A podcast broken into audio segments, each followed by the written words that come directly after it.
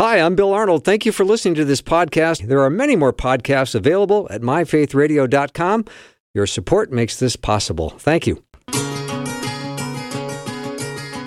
You are listening to an encore presentation of Afternoons with Bill Arnold Faith, Hope, and Clarity in a special repeat performance.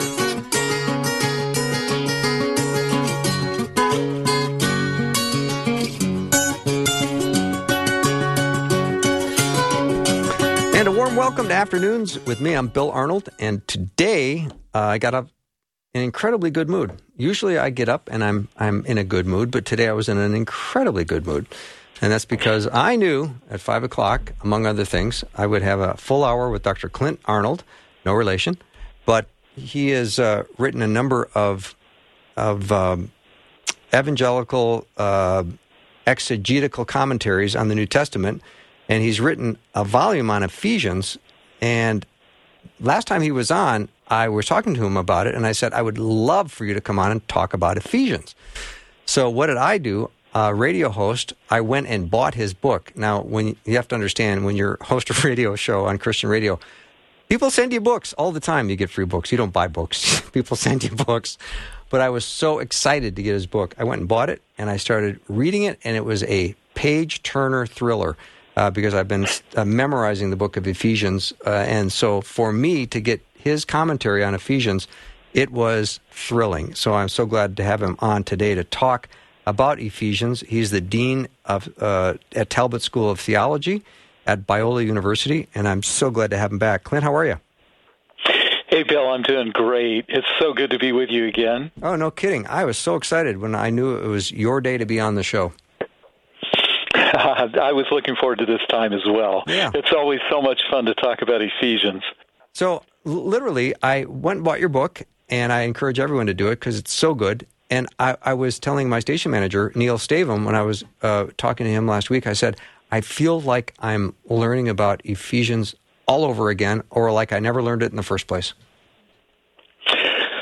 Well, you, you couldn't say something that was more encouraging to an author of a commentary than what you just said. So thank you for your kind and gracious comments. You know, I just. Uh, I love the text of Ephesians. Uh, I've spent so much time in it, and I never get tired of it. It's just so rich and wonderful. Mm-hmm. Yeah. And I've had a constant drive. I mean, it's. I guess it's the way the Lord has wired me. I've always wanted to get behind the scenes what was going on in the first century, what was going yes. happening in all these communities, and and always trying to dive deeper into uh, the historical, cultural context is is just wonderful. Mm-hmm. So when we, I want to start painting just a little bit of a backdrop of, of Paul. I mean, he it's AD 60, 61, right? He's um, yeah in Ephesus and and he wants to give he wants to give new believers who've been recently converted from a background in Judaism. And also, there's also all kinds of other weird astrology and magic and all kinds of weird stuff, right, going on in Ephesus. And he has to help kind of navigate through all of that. Yeah, he's he's trying to address some things there that uh, uh, were problems when he ministered there. So he was there for three years. Uh, in uh, Acts 19 talks about that, probably around uh, the early to mid 50s. And now he's in prison in Rome, and he's got word about stuff going on there. And but one of the greatest things that he's got word about is that there's just been a lot of people that have become Christians. He said, "I've heard about your faith and your love." And uh, he lived there three years. He, I mean, he knew it firsthand. But there's just been so many that have become believers now that uh, he's wanting to address them and some of their concerns. Mm-hmm. Clint, uh, talk about Ephesus. Was it more like Santa Barbara or was it more like Oakland? Wow, yeah, that you know Santa Barbara a little bit here. Oh yeah. Uh, it's it was a fascinating place, and I think one of the things that we always have to remember in reading the New Testament is it was a different time and a different age. I mean, and it, with respect to the kinds of things that we're concerned about in the book of Ephesians, uh, everyone back then believed in the reality of of spirits. Mm-hmm. Uh, that wasn't even question. The question was what to do about them. And so we know from reading Acts 19 that when Paul preached the gospel there, there were people who held on to their former beliefs, and there were a lot of people who were trafficking in what they called magic, mm-hmm. and it was occultism. And and there's this dramatic episode in Acts 19 in his ministry there in Ephesus when, uh, after a failed exorcism by Sceva and his sons, a great fear came over the place, and all these people brought their magical texts, put them in a big pile, and burned them. Uh, the crazy thing was these were Christians that had brought their magical texts out and burned them. Wow. In other words, they hadn't repented of that. They mm-hmm. were still practicing it yeah. as believers.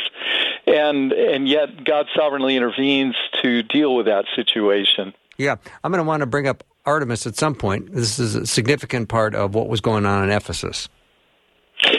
Yeah, Artemis was a a goddess. It was she was the main goddess of the city. In fact, she had a covenant bond with the city of Ephesus, and so she looms over everything.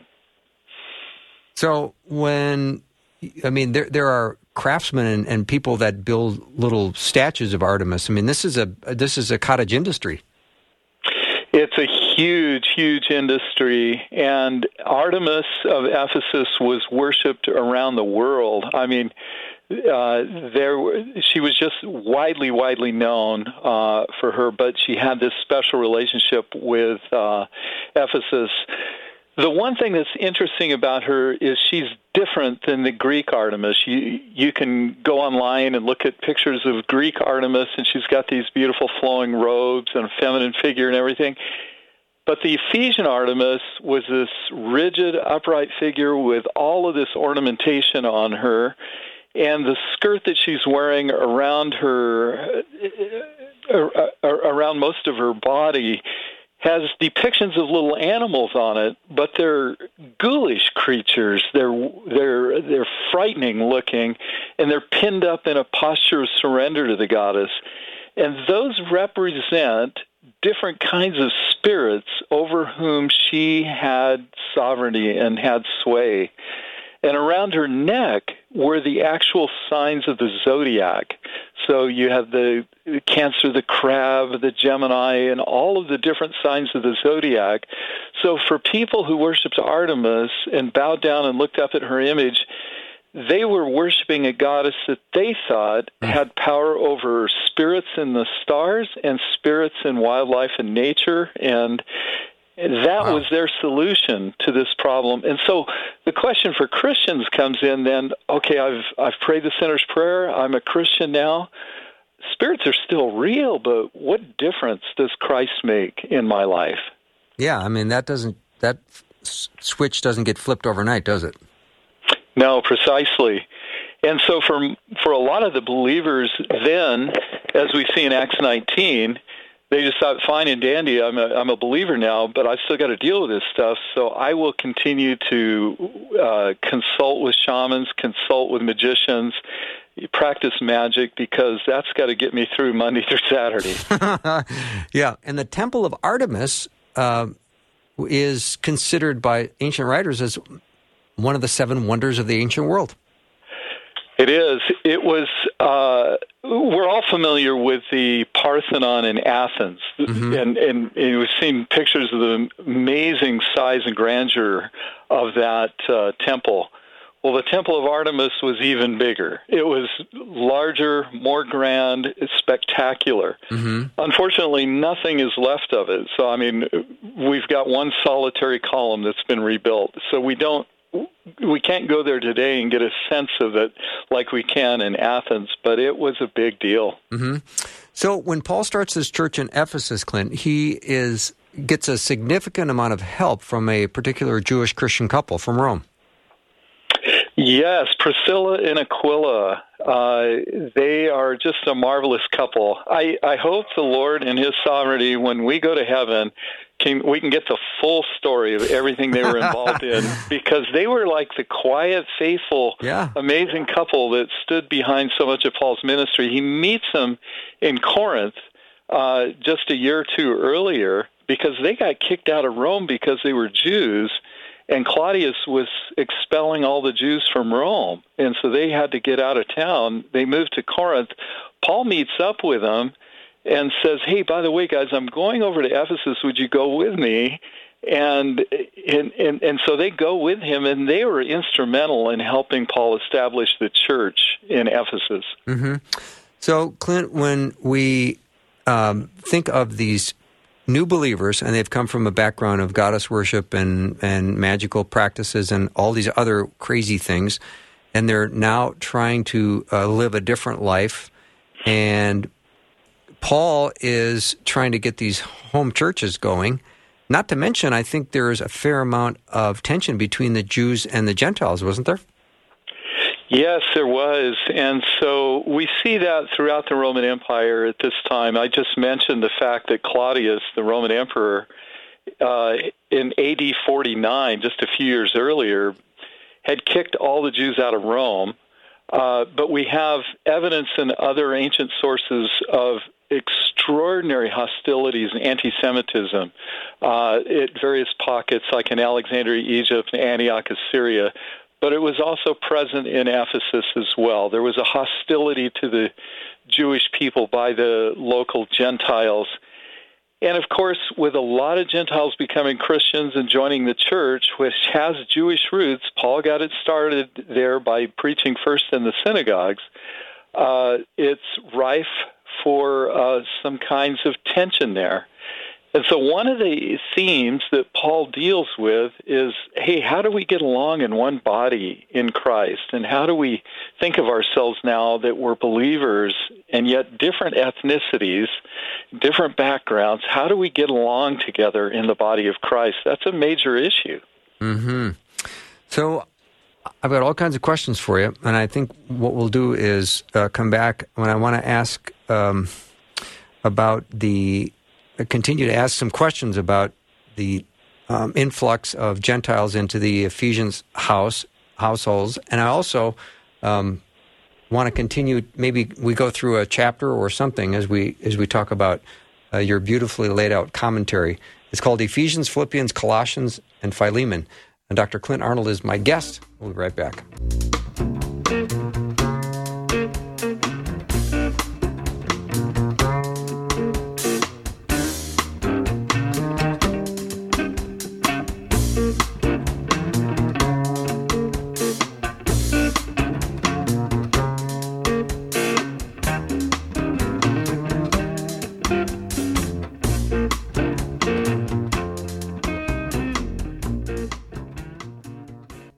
Faith Radio and Afternoons with Bill podcasts are available because of listener support. If you are a supporter, thank you so much. Becoming a supporter today by visiting myfaithradio.com. You are listening to an encore presentation of Afternoons with Bill Arnold Faith, Hope, and Clarity in a special repeat performance.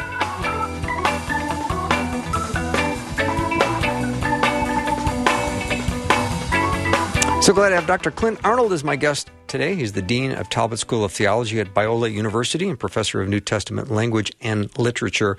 So, uh, Clint, right before I went to break, I was thinking about something I read in your book regarding uh, the people from uh, Ephesus who were coming out of goddess worship and magical practices. And, and because it, you say in your book, because of their immoral pre Christian lifestyle, they need help and admonishment in cultivating a lifestyle consistent with their salvation in Christ. A lifestyle free from drunkenness, sexual immorality, lying, stealing, bitterness, and many other vices. My question to you has anything changed? That's a good question. You know, we are very different than people living in the first century, but we're also very similar because we share a common humanity that's been bent by the infusion of sin into the world. So Satan has not got very creative and inventing a whole new right. set of sins. It's the same old stuff. It mm. really is. So it makes the the text as relevant now as it was then. Yeah, Clint was uh, Paul unique in writing this letter. Did he get any help from Timothy or from Philemon on this one? Yeah, you know, this one is a little different. Some of them say Paul and Timothy to the church. Uh, this one just begins by saying Paul, an apostle of Christ Jesus, to the saints who are in Ephesus. And uh, it's possible that he may have got some help, but normally he attributes, you know, to Timothy or Silas, uh, Silas uh, you know, that that co-authorship, so to speak. Mm-hmm. But not here. Yeah, uh, Clint. When it says in uh, one uh, chapter one verse three, praise to praise be to the God and Father of our Lord Jesus Christ. What, what, what would that greeting uh, mean to the people in Ephesus? What what would they be hearing when when Paul would say that? Yeah, there's a number of things that would come out of that. I I think one of the things that's that's uh, shocking is the close association of Jesus Christ with God the Father. Uh, one in the same breath, he says the same thing there. Uh, so for Jews uh, who have become followers of Jesus, there's a realization now that their monotheism now needs to be understood in light of the fact that there's a triune God, that Jesus of Nazareth was really what we would call now the second person of the Trinity, that God is a complex being uh, and and he is uh, triune this way.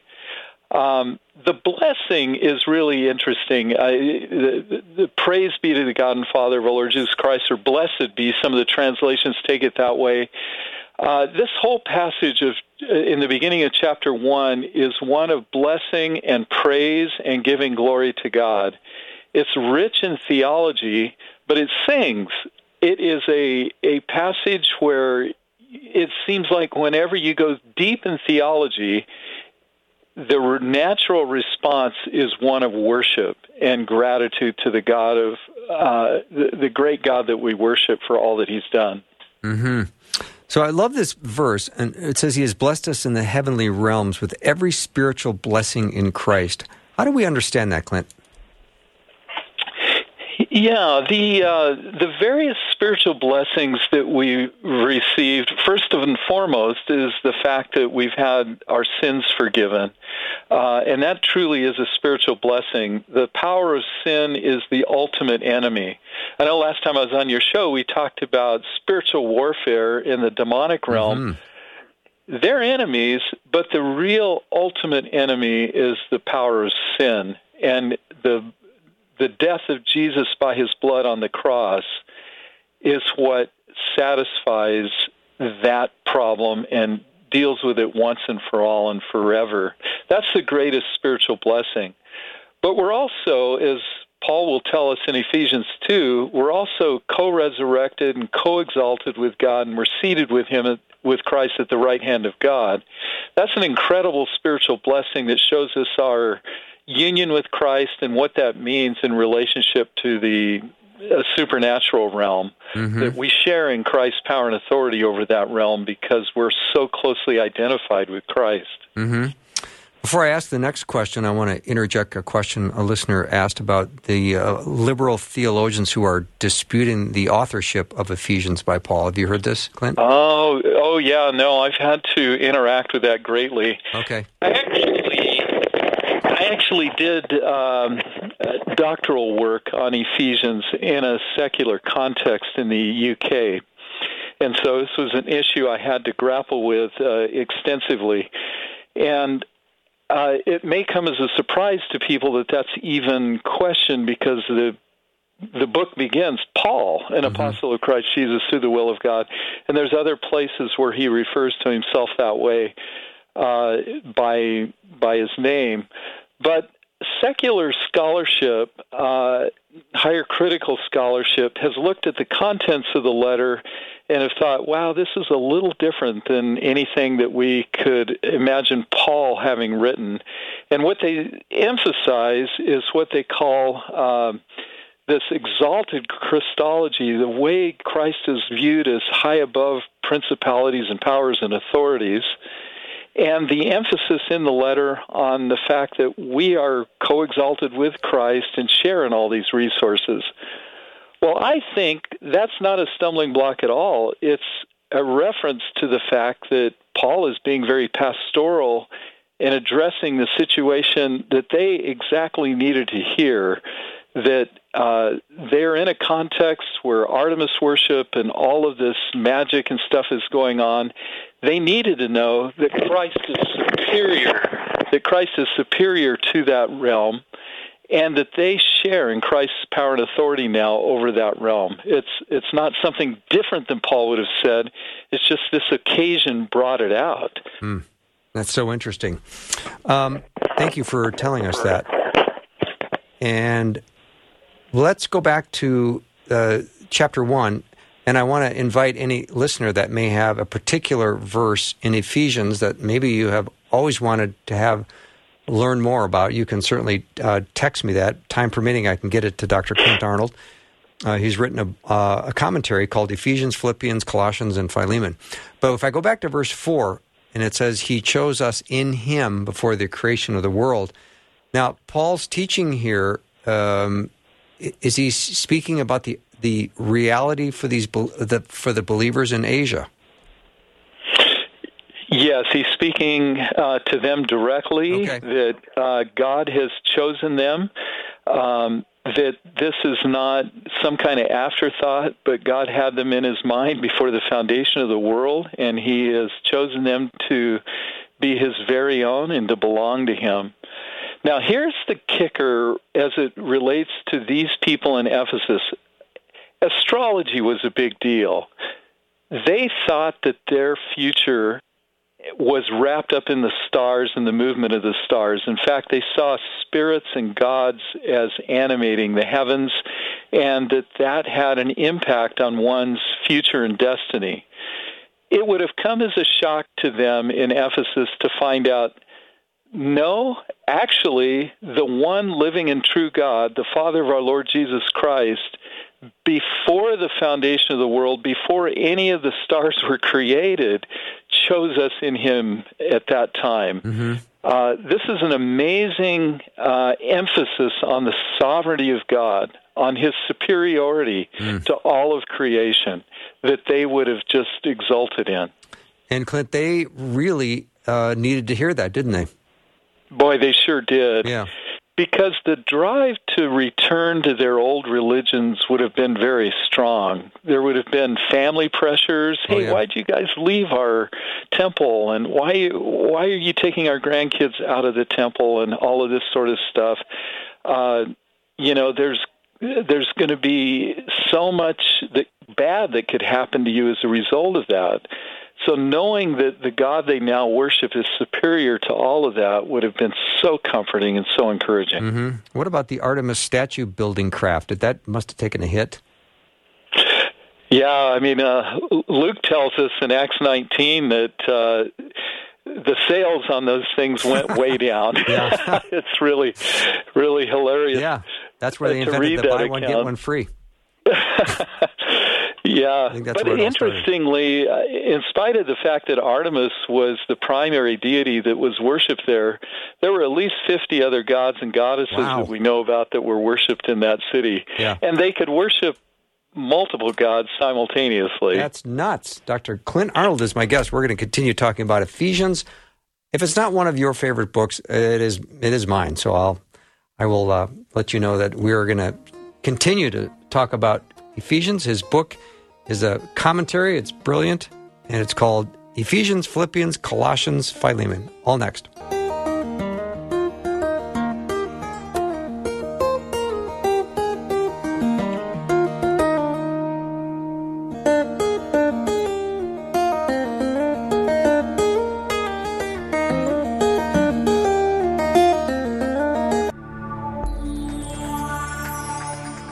Listening to an encore presentation of Afternoons with Bill Arnold Faith, Hope, and Clarity in a special repeat performance. Drive time, let's get it started. Jump in your car. Yeah. What's for dinner?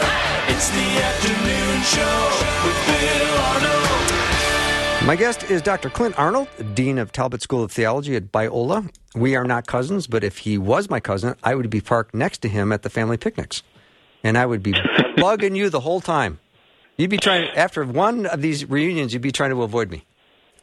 it sounds awfully fun though. I never get tired of talking about Ephesians. Oh, good. Yeah. So uh, let me jump ahead just a little bit because I love Ephesians 1.13. You were marked in him with a seal, the promised Holy Spirit. Talk about the mm. significance mm. of seals and how important this is that God has sent the Holy Spirit as a deposit guaranteeing our inheritance. Oh, it's such a beautiful image, uh, and, and, it's lost on us a little bit because we don't use seal in the same way anymore. But a seal in the ancient world was a sign of ownership. It was, uh, it, you know, it could be done in a variety of ways, but a piece of property marked with a seal of some sort indicated to anyone else that this belongs to this person. And so what Paul is trying to do here is saying, hey, you are marked now. You belong. You are the property of the one living and true God. Uh, and this transpired when you put your faith in the Lord Jesus Christ and received his forgiveness of sin. And that seal is the promise of the Holy Spirit um, that came as a promise uh, that God had promised that he would send his Spirit in this way.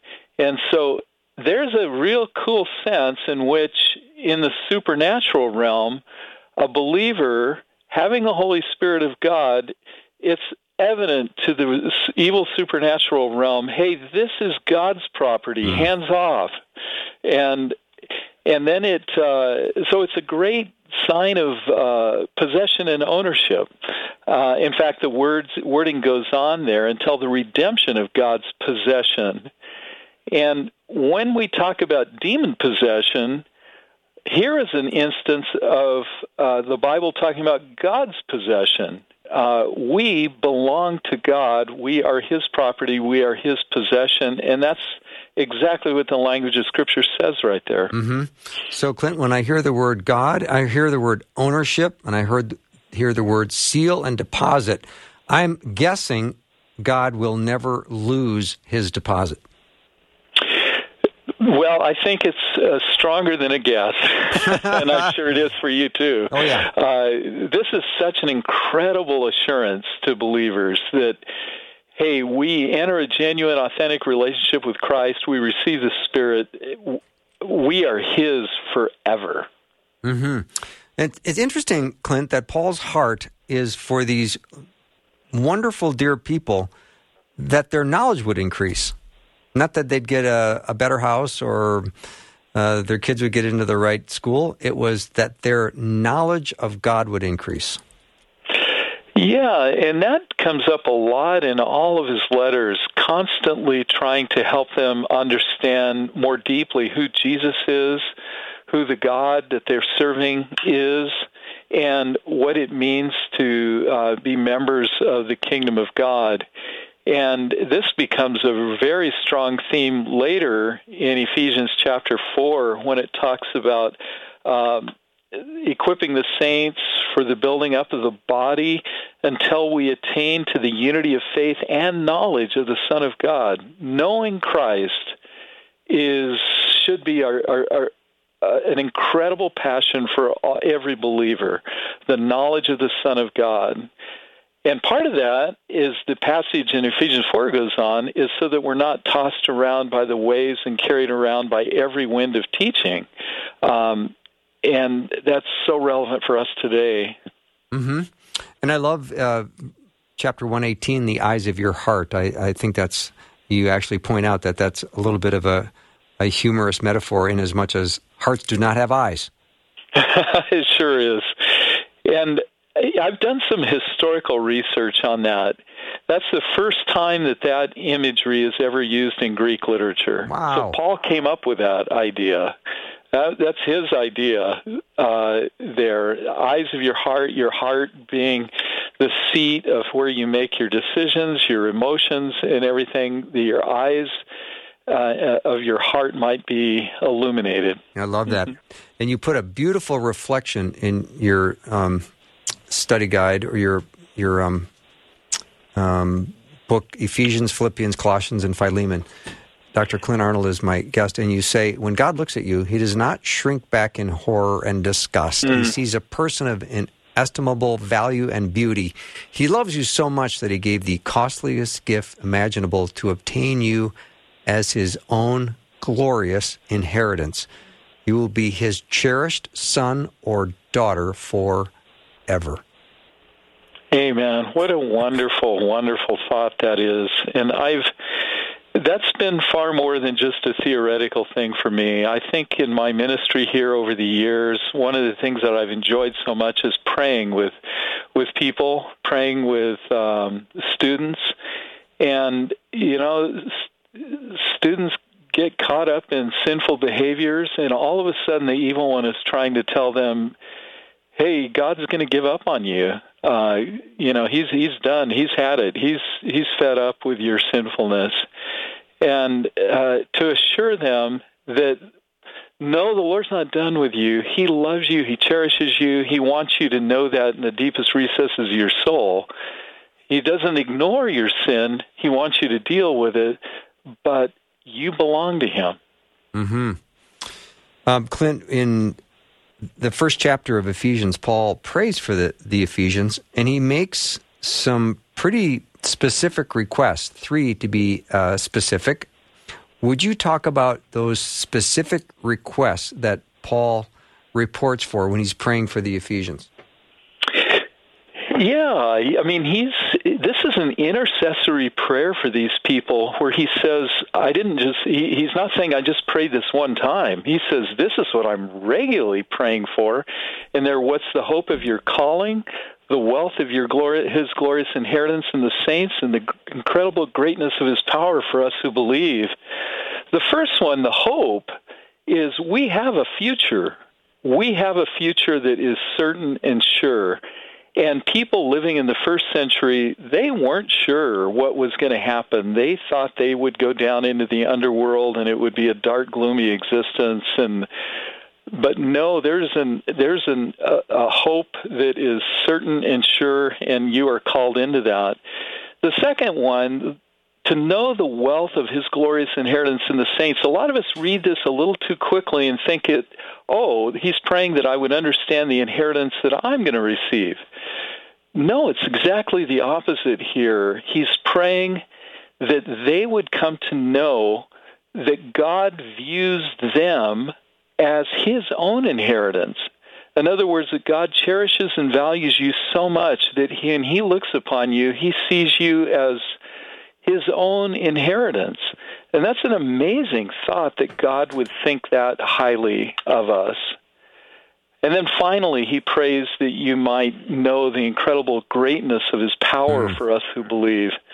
Um, and for this is so relevant for the people in Ephesus because of all the competing gods. Okay, Artemis is supposed to be something really special here and protect us and everything else he need they need to know no uh, the Lord Jesus is far superior far superior uh, to Artemis or any other uh, any other god goddess spirit principality power authority no comparison it's off the table mm-hmm. but it needs to be spiritually imparted because it's hard from a lifetime of assuming a lot of different things about spiritual realities to all of a sudden change change my belief structure now. Mm-hmm.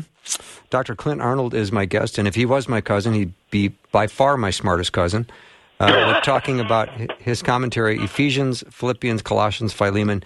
And let me just read this uh, verse out of chapter 1, and I want you to respond because th- this to me is so amazing in, in verse 19 it says, and his in, incomparably great power for us who believe.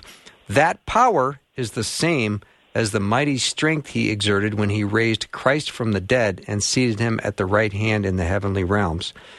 Just that verse alone, that are you telling me, Dr. Clint Arnold, that this power that's in us is the same power that was used to raise Christ from the dead? That's what the words say. It's it, it is amazing. It's oh. amazing what he is trying to say there.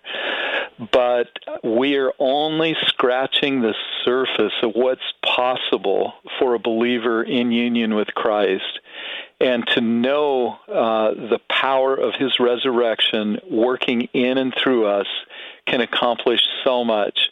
We think we are trapped in a pattern of sinful behavior no, there is a hope. There is a way of escape. uh, God has imparted resurrection power to us to conquer something that seems utterly inconquerable. Uh, this is this is so amazing, mm-hmm. so incredible, and we're just beginning, I think, to scratch the surface. Yeah, in, in chapter 1, in verse 22, it says, And God placed all things under his feet and appointed him to be head over everything for the church, which is the body, the fullness of him who fills everything in every way. Uh, what is it? What would the people of Ephesus be understanding when Paul says, and God placed all things under his feet? What would that, what would that have meant to them? Yeah, Paul is uh, citing a passage of the Old Testament there, Psalm 110, verse 1. It's quoted more than any other passage in the entire Old Testament. And it talks about Christ's uh, defeat over all his enemies of every kind. Everything has been subjected under him and now he is Lord of the church or head over the church, and it describes it as his body. So we are Christ's presence here on earth now, and he fills us with his spirit, with his power, with his uh, strengthening touch and everything, and it's our uh, duty to carry on the mission that he was engaged in when he was here in his three year earthly ministry. Mm-hmm. And so the passage uses this language. He's the fullness of the one who fills everything in all places. He's filling his church to carry on his ministry, and that extends all over the globe. So far beyond the land of Israel, it goes uh, to the uttermost parts of the earth now, mm-hmm. uh, filling it that filling is likely a reference to taking the gospel everywhere planting churches and mediating Christ's presence worldwide. That's our mission until he comes back. Mm-hmm. We were talking about the eyes of your heart may be enlightened in order that you may know the hope. Uh, a question came in Is heart here synonymous with soul or psyche? Mm, that's a very good question. Is heart synonymous with soul or psyche? Heart is an, a metaphor that was common in the Old Testament, in the Hebrew Bible. It's common in the New Testament for the inner, uh, the innermost being of a person, where decisions are made, where things are felt, uh, and and and where things are processed. And so yeah, in a sense, it, it it's very very much overlaps with the soul. There, it's the core of who we are. Uh, what what strikes me about this is, and I bring it up to students in the seminary context because sometimes people say, "Ah, oh, seminary, cemetery." You know, students go in and study, and they they they lose their passion for Christ. And that's not right because what we what we need to do is studying scripture can become a a dead and dull thing. So I encourage students and a lot of our all of our faculty do uh, anytime we study scripture, we invite the Spirit's presence in because it's the spirit that has to take the words and transfer them from our head to our heart mm.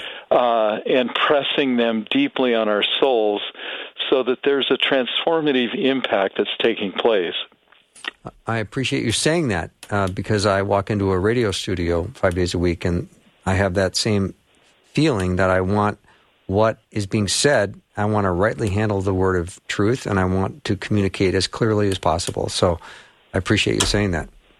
Mm. Yeah. So let me just step aside for a minute. Dr. Clint Arnold is my guest. And when I come back, I want to ask you a couple questions about the first several verses in Ephesians chapter 2. That's all next.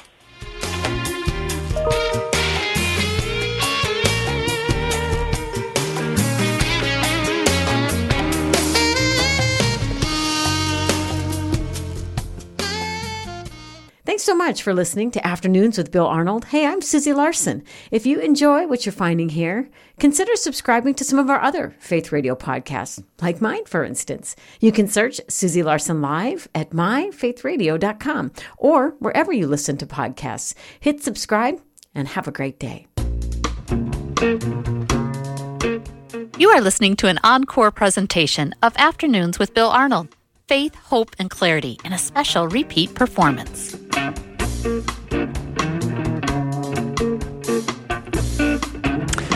If you like Ephesians, you've come to the right place. Today, this hour, Bill Arnold talking to Clint Arnold. No relation, but I wish he was my cousin because he's amazing. So he's written a commentary Ephesians, Philippians, Colossians, Philemon. I have purchased it and I love it. I bought it on Kindle, which uh, is a little bit of a nicer price, but if you uh, like Kindle, it's a great uh, add on. You can do it today. So let's just look at a number of verses in the second chapter, if we can, Clint, because I think Paul's really laying it out here. He says, As for you, you were dead in your transgressions and sins, in which you used to live when you followed the ways of this world and the ruler of the kingdom of the air, the Spirit, who is now at work in those who are disobedient. That's pretty clear. Yeah, it seems it seems very clear. Um, and you were you, you were dead in those transgressions and sins. I think what's interesting to me here is this is one of the few places in Paul's writings where he brings these three different influences together and in some ways represents it like a three stranded rope or cord that binds people into a, a, a, situation that they're unable to free themselves of. So he talks about essentially the world, the flesh, and the devil mm-hmm. in this, and and these three work in concert with one another, and it's a healthy way, I think, of thinking about uh, the nature of our struggle. Um, we we can come up and with sinful thoughts and angry thoughts and lustful thoughts all on our own because of the principle of the flesh living within us. We're bent from the presence of sin in us, and that Paul refers to that as the flesh. We're also influenced by peer pressures, by ideologies, by things in the culture, things in the air that we're hearing on cable TV or anywhere that come in and, and pressure us to think and act in certain ways. And if that weren't enough, hmm. there's this supernatural thing going on with the Spirit who now powerfully works among people, this uh, demonic spirit. Um, the three of them work very closely together in this way. So, Clint, when we look at the uh, verse uh, 2 of chapter 2, he talks about the ways of this world. You know, this is what, 60 or 61 AD? It could very likely just be 2021. It could. It, it very much could. Yeah, I mean, you talk um, about the, the corruption of sin and the influence it has on people and throughout all of history. There it is, the ways of this world. Yeah, and, and, you know, I you guys are out there in the Midwest, but I'm living here in Southern California. This is Ephesus today. yeah, I, I mean, this is there's so much going on here where it's a hub and beehive of so much activity, influence like this, and I think I think that's. Uh, uh, you know, just a, a crazy sense of where we're at today. Now, what's fascinating is the emperor, uh, when Paul is writing this, the ruler of the Roman Empire, is a guy named Nero. And if Paul is writing in 61 or thereabouts, when he writes this letter, three years from now, uh, from 61, Rome will burn and the Christians will get blamed for it, and there will be a horrible persecution. Uh, the historian Tacitus tells us about this horrible thing where they're they're burned in fire and ravaged, and it, it's really crazy. Mm-hmm. When I was reading verse 3 in chapter 2, Paul says, All of us also lived among them at one time, gratifying the cravings of our flesh and following its desires and thoughts. And it sounds like uh, that is all behind people now, which we all know isn't necessarily the case. But how would you help us to understand that verse better? Yeah, that was their primary orientation, their primary way of living. Now they have uh, they have become followers of Jesus Christ. They are now uh, separated from their temples and so on, and they are living in Christian in, in, in the Christian community here.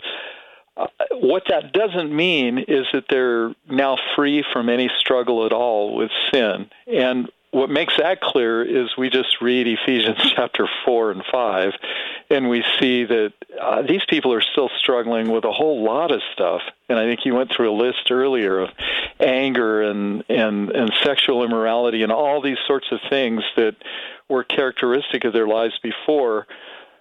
But their primary allegiance and their primary orientation now is no longer focused on a lifestyle apart from Christ. Mm. But hmm. Christ has become the primary focus and allegiance in their life, and they have be, made him Lord. Yeah, Paul makes it very clear at one point we were deserving of wrath, but now yeah. we're being made alive in Christ.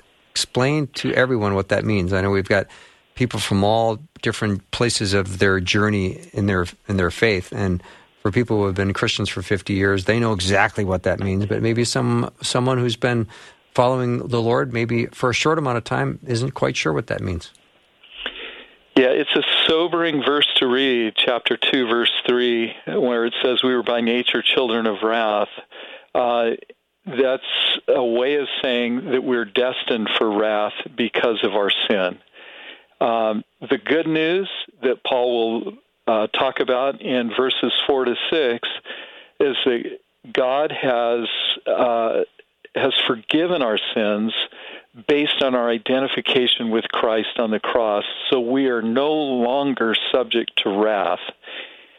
We once were under wrath and face that as a future outcome, but no longer. We have a wonderful and glorious future with him. And this is the hope uh, that was discussed as Paul's prayer request in Ephesians chapter 1 the, in the prayer. This is part of that great hope that uh, we no longer suffer wrath. Mm-hmm. Just a couple minutes left, Clint. So maybe why is Paul so interested in having unity between the Jewish and the Gentiles? There's tension in the church just because of the social uh, climate. Uh, so they've they've come into the church. They're accustomed to having this racial tension and difficulty, and Paul wants a unified body that's reflective of the unity that uh, that he's called us to. It's reflective of the unity that he has with the Father and with the Spirit, and he wants a unified church, whether it's Jew or Gentile, uh, Scythian or barbarian, slave or free. He wants a unified. He wants a unified church. And the good news is that it's possible. It's possible based on uh, the work that Christ has done on our behalf and the power that He mediates to us to overcome the racial tensions that are present in the body of Christ. What an incredibly relevant teaching for us right now in our country. Mm-hmm. Now, Clint, I know we sort of focused a lot on chapter one and a little bit on chapter two, but before I let you go, um, because I've only got about a minute and a half left, is there a particular verse in the book of Ephesians that you just you just particularly love? You know, I have to say that uh, one of my favorites in Ephesians is chapter 2, verse 13. Now in Christ Jesus, you who once were far away have been brought near by mm. the blood of Christ. What a beautiful picture that is of God's mercy and love through the Lord Jesus Christ, once far away, now near. Our situation now as believers is that we are near to the heart of God. We are near to Christ. We are near to the Father because of the blood of Christ. Yeah, and just two verses earlier, it talks about male circumcision, and I'm sorry, but we're out of time, so we can't address we can't address that one today. But thank you so much, Clint. I, I have so much uh, admiration for your work, and you're a brilliant communicator, and you're so nice to come on the show and talk about Ephesians today. Oh, it's an utter delight for me to be able to reflect on Ephesians. What a what an awesome book it is, yeah. and in God's grace. Well, thanks again, and I would love to have you back. I hope you can uh, come back again and be a guest on the show. That sounds great, Bill. Ter- Thank ter- you. Terrific. Thank you so much. Dr. Clint Arnold has been my guest. If you missed any of this, I know if you like the book of Ephesians, you're going to want to go to the podcast and hear it from the beginning. His book is Ephesians, Philippians, Colossians, Philemon. Great, great study. That wraps up our show for the day and for the week. Thank you for supporting Faith Radio.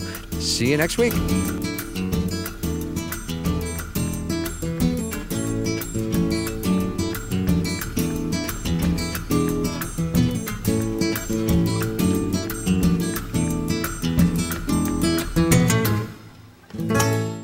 Thanks for listening. Programming like this is made available through your support. Information available at myfaithradio.com.